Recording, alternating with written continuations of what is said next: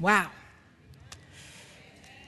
I was, I was with them, you know, feeling the song. Thank you, Berrien Springs High School Concert Choir, for ministering to us this morning. Thank you so much. Thank you. Beautiful.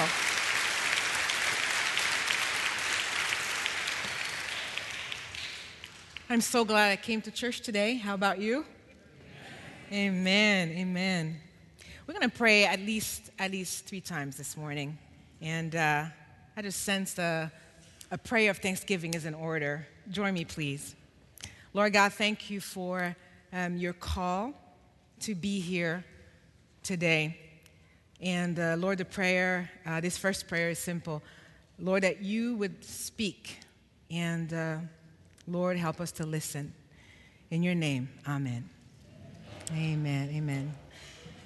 So I want to be part of welcoming you this morning, uh, those of you on location, and uh, those uh, joining us uh, online. I'm not sure which light to look at. Maybe this one? Oh, you right there. Okay, we're glad you're, you join us here at uh, Pioneers.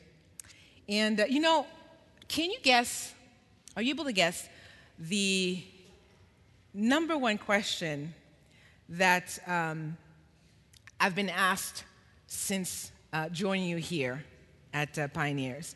Uh, an overwhelmingly most common question I've been asked. Can you guess? Well, I'll tell you. I think I heard somebody say it. Um, are you married? you know? And uh, so much so that I, I, you know, I even remarked it uh, to my family, and, um, and my mom was super eager. She said, make sure you get phone numbers and names and, and network already. And my mom is so sweet. Every year, she's, she has this tradition um, of taking us and actually laying her hand on our head, and she did that for my birthday, and to pray in the prayer to add a prayer for our future husband. You know, I have sisters, and uh, and, it, and you know, she's prayed, uh, Lord, sense of being someone who's going to be, uh, who's a lover, of course, protector, be supportive of her work, and, and on and on. And, and over the years, you know, the prayer has come, become shorter. You know, Lord, send somebody. You know, I noticed that. So it's true. yeah. Um, when you pass 30, there are a lot of, um, are we there yet kind of questions especially if you're Christian and you're not married. And by the way, I don't mind. I don't mind the inquiries about my, my marital status. You know, I, you try to get to know me, and I'm trying to get to know you. And uh, people are very well, are very well meaning. You know, it's, um, it's in the follow-up questions that it gets a little bit um, awkward. You know, it's, you know, particularly from strangers, you know, it, it comes in the form of, why not? Um, what are you waiting for? And it sounds in the same tone that you would say, What is wrong with you? You know, so, so there are times when the are we there yet questions uh, comes not from the voices, you know, and the, the backseat observers of your lives, but um, it's an internal question too. It's a Lord, really, uh, how much longer shall I wait? Or um, could there be, you know, something wrong with me? Am I doing something horribly wrong? Um, while being married seemed very normative in the church, uh, in most churches, the numbers on the outside of it tells a different story. Now, the number looming in my mind that I saw in the statistic, uh, you know, in preparation for this morning, is, is about 49%. And numbers is probably higher now of Americans uh, are unmarried or live alone. And the prediction is that that number is going to grow. Marketers certainly realize that uh, used to be that you would be penalized if you went like on a cruise, you know, and you had to pay for the double room, 90 more. They're trying to cater now to a, a single market. So, um, so we have more people who are single today than ever before. Not only that, but then they will be single for um, a longer time and maybe for the rest of their lives. Now, in his book, uh, Singles at the Crossroad, Albert uh, Hsu makes a, an interesting observation, and you're going to see it on the, on the screen, actually. And he describes, in his view, uh, the attitude, particularly of the evangelicals, when it comes to um, the Christian culture in regards to the, this growing number of single in our midst. And this is what, what he says, and you see it now, you'll see it. It says here, that the Christian church has an obsessive love affair with the nuclear family that leaves the Christian singles in isolation. That's a rather provocative statement. And I'll ask another question What could the Christian church have to say to a generation that is increasingly living the single life? And could singleness have something to teach us about God's picture of family? Now, this morning, um, I'd like to invite us to come on a road trip this summer. And, and obviously, not a literal road trip, but a spiritual journey. And uh, us pastors, we're going on a spiritual journey by using our own story and basing um, our journey on the, on the Word of God, on the Bible, and what the Bible has to say on what it means to reflect uh, God's picture of family. So this morning, I'm going to share with you from the perspective of being um, an adult single, um, barreling towards middle age. However, there are two things I want you to keep that I want us to keep in mind. There are two things. Um, the single adult experience is very diverse, right? Some of us um, are dating, some of us are not. Uh, some of us are widowed, divorced. Uh, some have children, some do not. So, so, so this, this word single is not monolithic, and there's no way I can speak uh, on behalf of all uh, single. So I don't want to be a poster child for tragedy or triumph for single people. That's not my purpose. But for the sake of our time together, um, when I use the word single, I'm talking about those who are unmarried, and particularly um, those who are uh, past the college years. Uh, usually, the, these are the ones that you know you have the expectation that they'll be getting married and get that "Are we there yet?" kind of questions. And, this, and I said it was two things I want us to keep in mind uh, this morning. You know, uh, it may seem a little suspect um, to be talking about the value of being single in a climate in, in, in how, how, I'm trying to see how I'm going to say this, in a climate in which um, we have seen the, the, the disintegration of marriages. You know, it may feel counterintuitive to talk about the value of singleness in a context in which family life values are being redefined and, and do not look like families in terms of biblical perspective. Um, but I want you to consider this, however, though, that the number of nuns are at its highest. And when I say nuns, I mean N O N E S, all right? These are the people who, when they're asked about their religious affiliation, they check none in the box. And those people who check none in terms of their religious affiliation also, for the vast majority, also check single. Now, according to uh, very well respected Barna, I think you've heard uh, you know, their research um, uh, mention or quoted here uh, from the front. Now, they say that one third of Christian adults do not attend church. So, ostensibly, when we talk about single adults, particularly in, in, in America, we're talking about the most unreached population for Christ in this generation. If we want to minister uh, to this generation, to this most unreached people group, we must present God's kingdom worldview. Um, and I want us to take a look this morning on how the presence of single adults can bear witness to God's picture um, of family. And I want to submit to you this morning that Christ centered singleness bears witness to God's picture of family by teaching us two main things. That first, um, our relationship with Jesus comes first, and that when we do God's will is because we trust that God has a future for us that we cannot possibly imagine.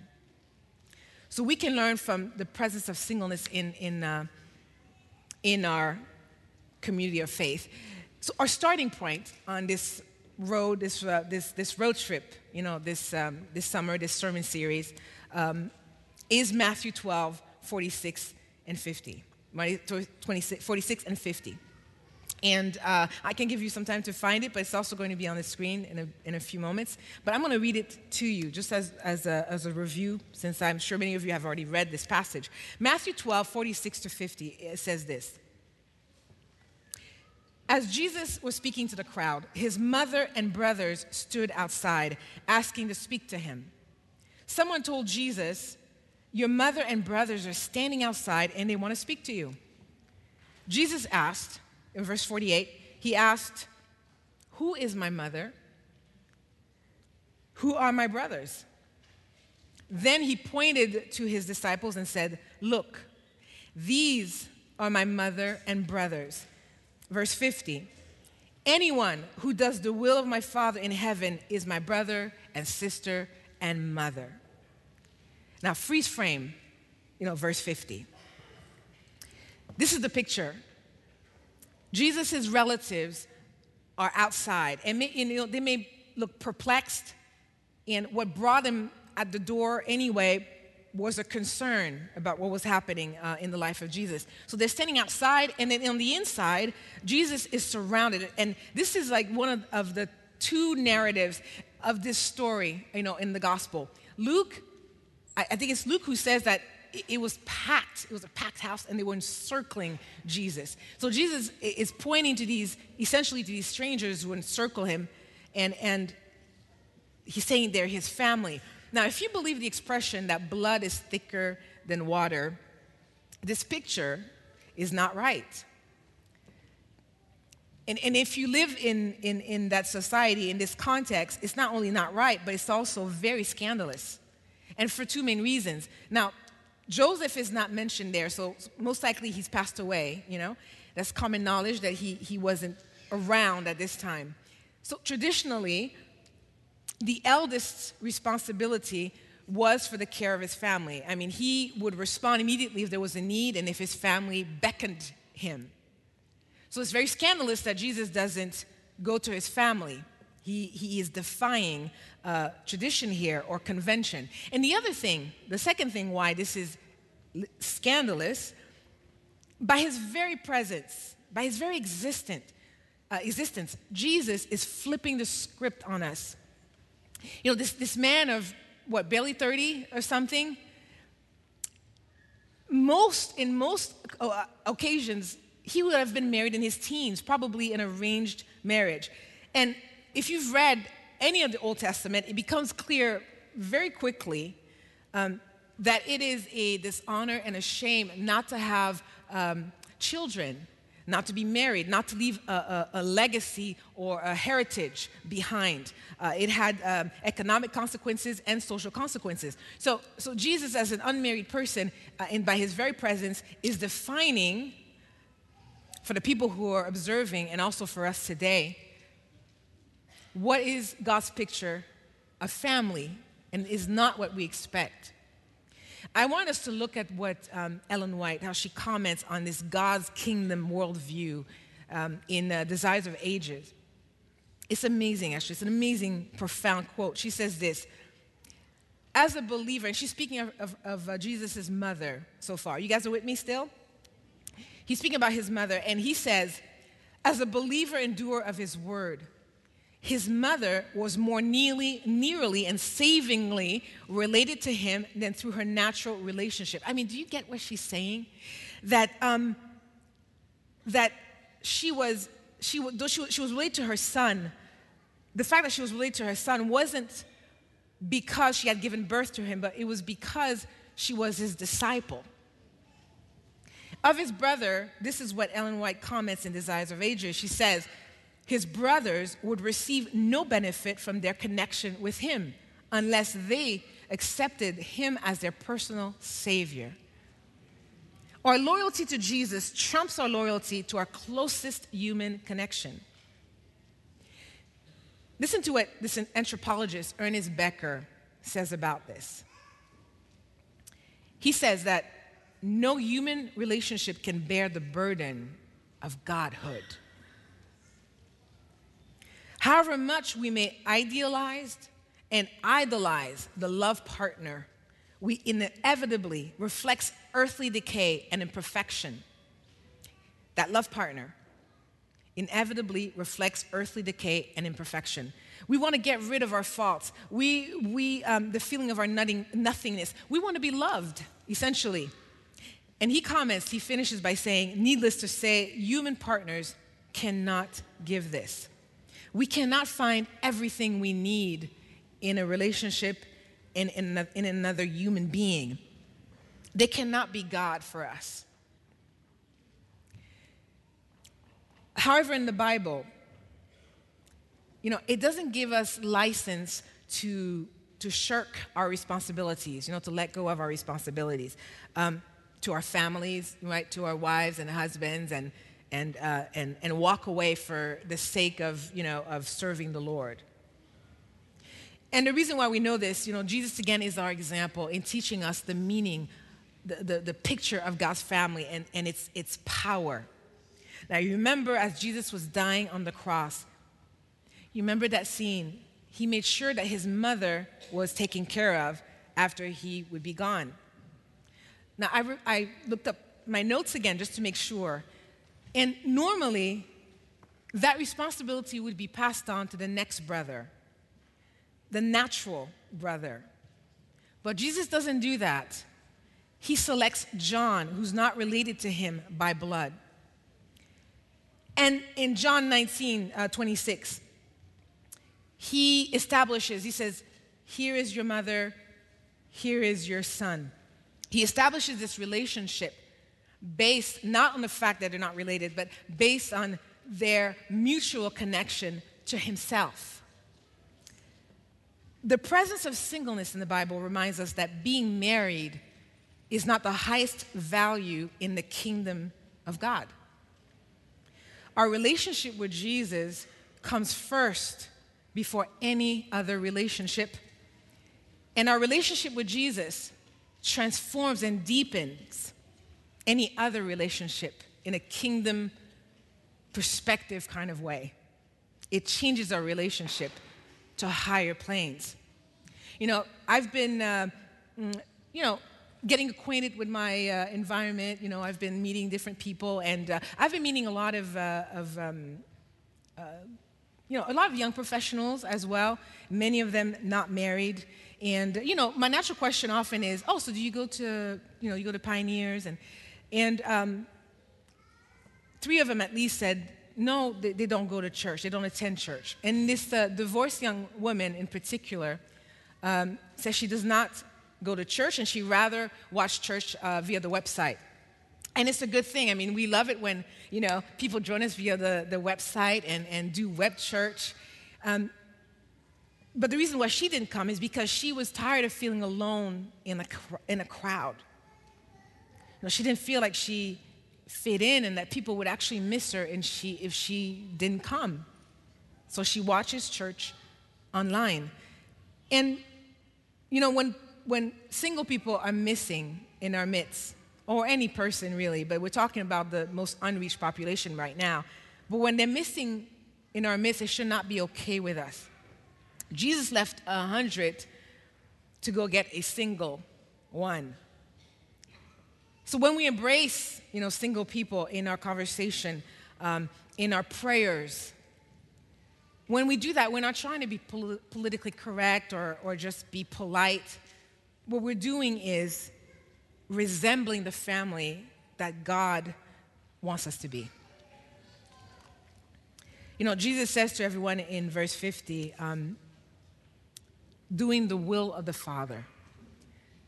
That's who's my brother, sister, and mother. Doing the will of God, of the Father. What is God's will? you know, I, I thought about that, and there are many examples in the Bible. And the example I, I, I thought of was uh, the one that came to mind was uh, the one in Acts, you know, the book of Acts 36. And there it is right here, right? Uh, Acts 36. And this is uh, about Tabitha or Dorcas. And it says that she was always doing good in helping the poor. Um, Bible students have said that Tabitha, Dorcas, most likely she was single.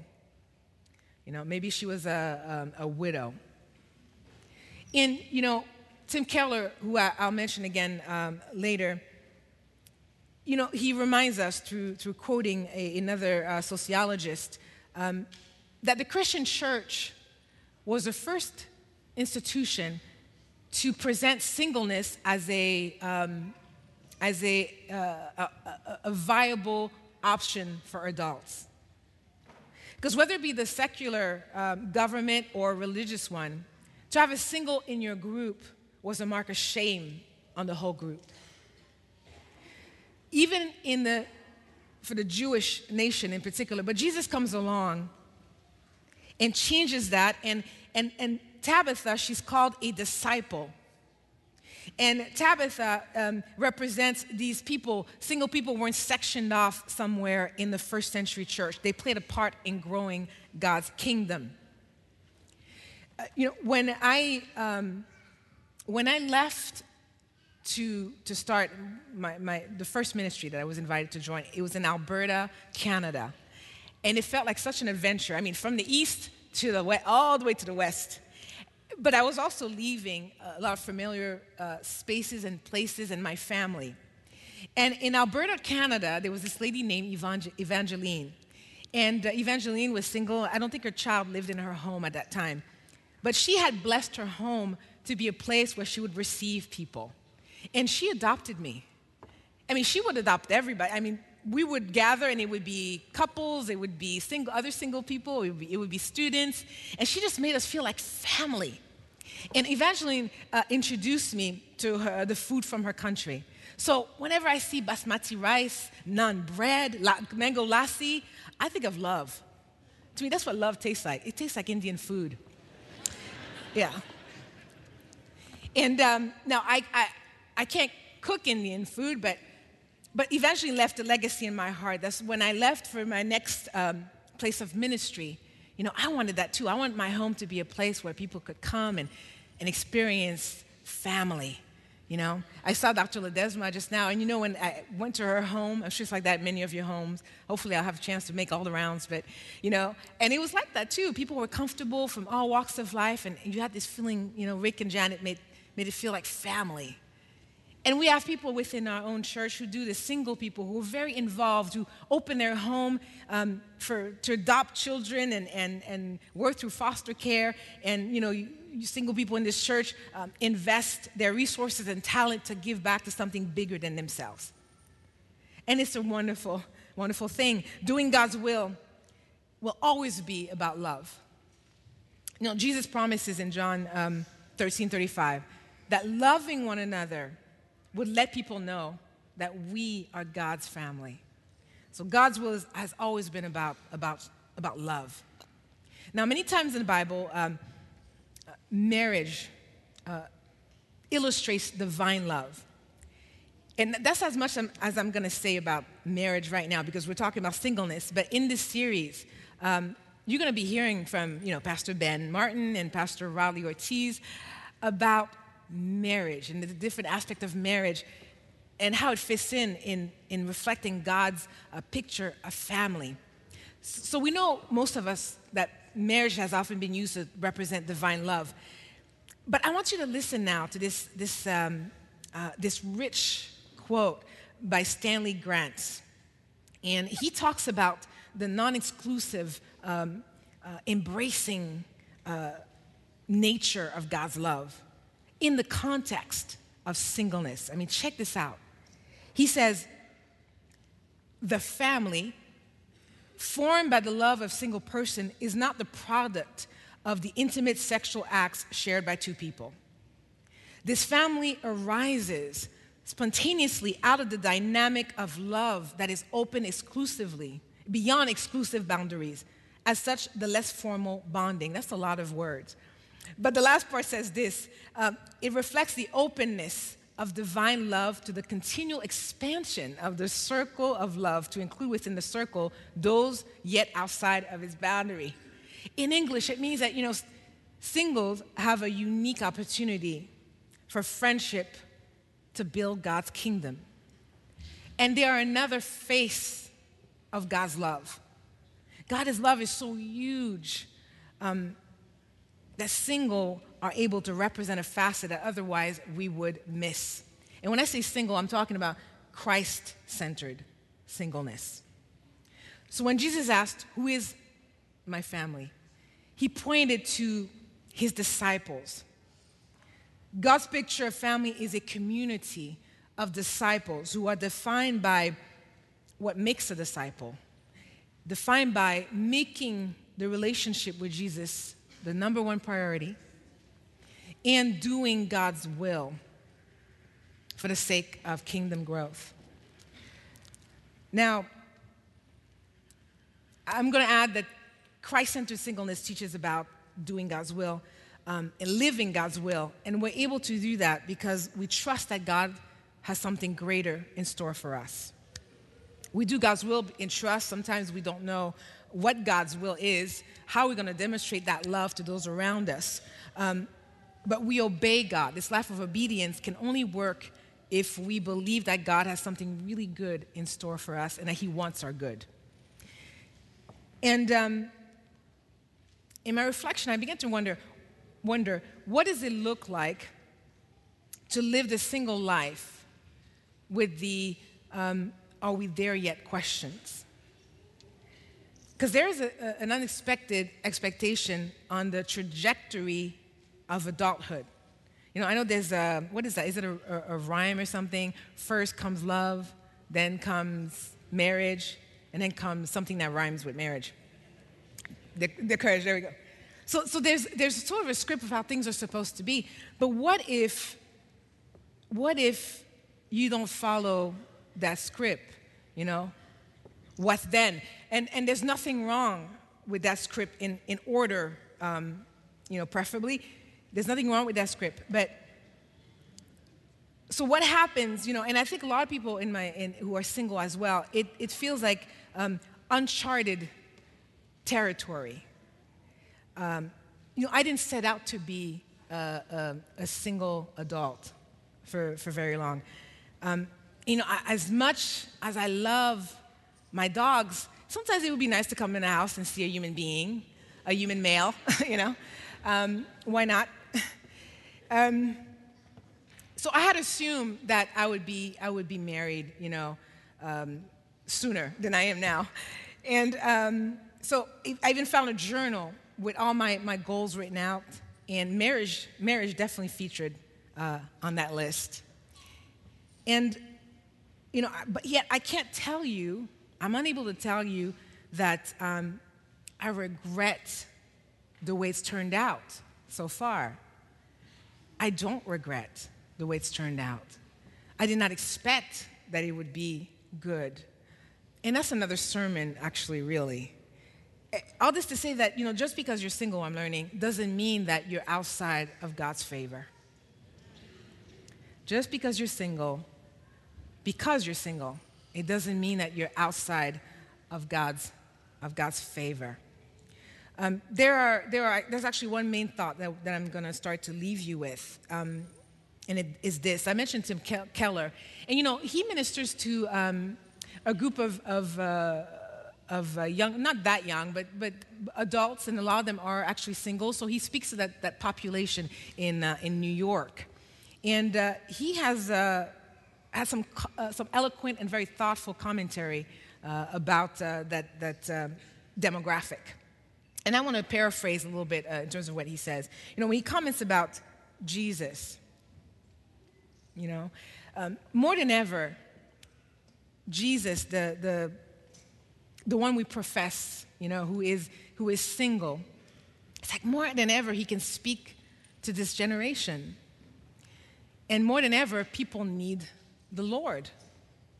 And Jesus, the perfect being, um, you know, Keller comments, didn't feel the need to be married in order to show that perfection.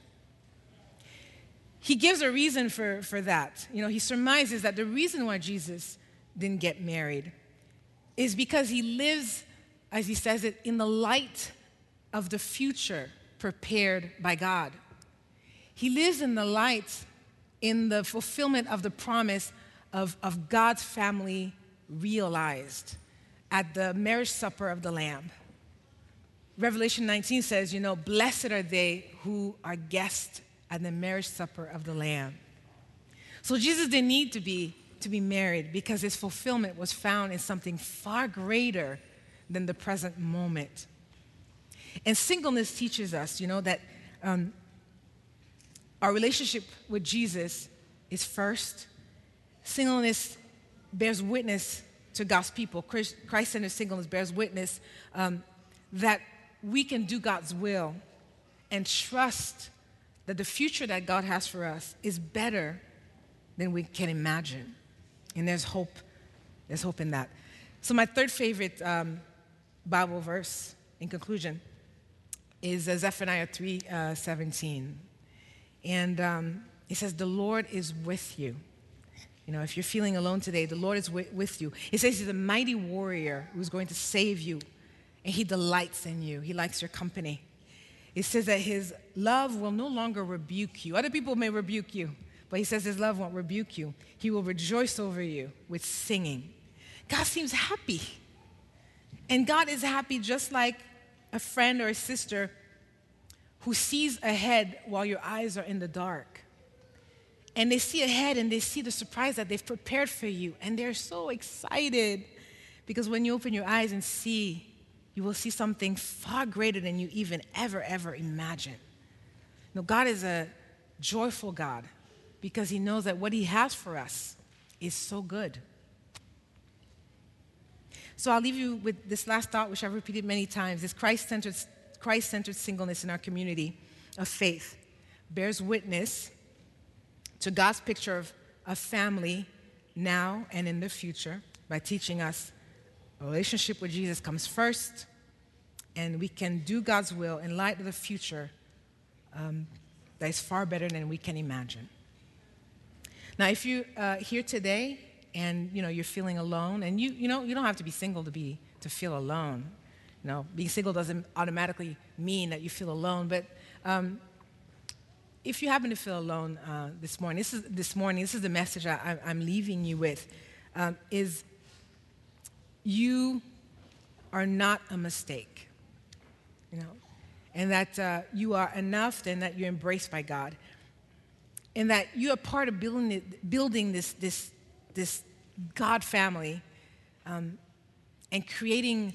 Uh, more room, you know, for people to grow in faith. Um, and to tell them that um, there is a mission to do, and to tell them that there's a love to know, and that that love um, is Jesus. Let's pray. God, thank you, Lord, as you look upon your people, Lord, you sing over them. I don't know what your sound, the words of the songs are, Lord God. Um, but it's a preview of that wonderful celebration, that wonderful wedding celebration where we will be brothers and sisters, never to be separated. So, Lord, I, I, I, my, my, prayer is very simple, Lord, is that you would um, lead us to trust you more and lead us to live a life worthy of the calling. In your name, amen. You know, um, before you close, you know, you have your um, Connect cards in your bulletin. They look like this. And um, the deacons are going to make their, their, uh, their rounds soon, but I'm just going to invite you to fill the card actually in the back of the Connect card. Of course, your name, you know, if you want us to contact you, but what your next step might be. You know, if you want your relationship uh, with Jesus to be a, a priority, and you want that to affect any, every other relationship, um, you check that. If you want uh, strength to trust and obey God's will, God has revealed some things to you, and you need strength to do to do His will and, and, and obey the plans for, for your life, check that. Um, if you want to build a family, you know, and uh, you've heard of grow groups and you want to know more about grow groups, check that. You know, we'll make sure to, to, to contact you. And uh, as you meditate on the, on the cards, um, where are our deacons? I'm going to ask them to stand, actually. And uh, let's pray a prayer blessing over our offering. Lord God, um, you know, we give you uh, ourselves, you know, to these cards, and we also give you, Lord, what we can. And um, we pray that uh, these tithes and offering go for the purpose that you have intended them to, Lord. May you just um, uh, make the blessing overflow for this church. And Lord, thank you for the opportunity to give. And thank you, Lord, for that you give so much more. In your name, amen.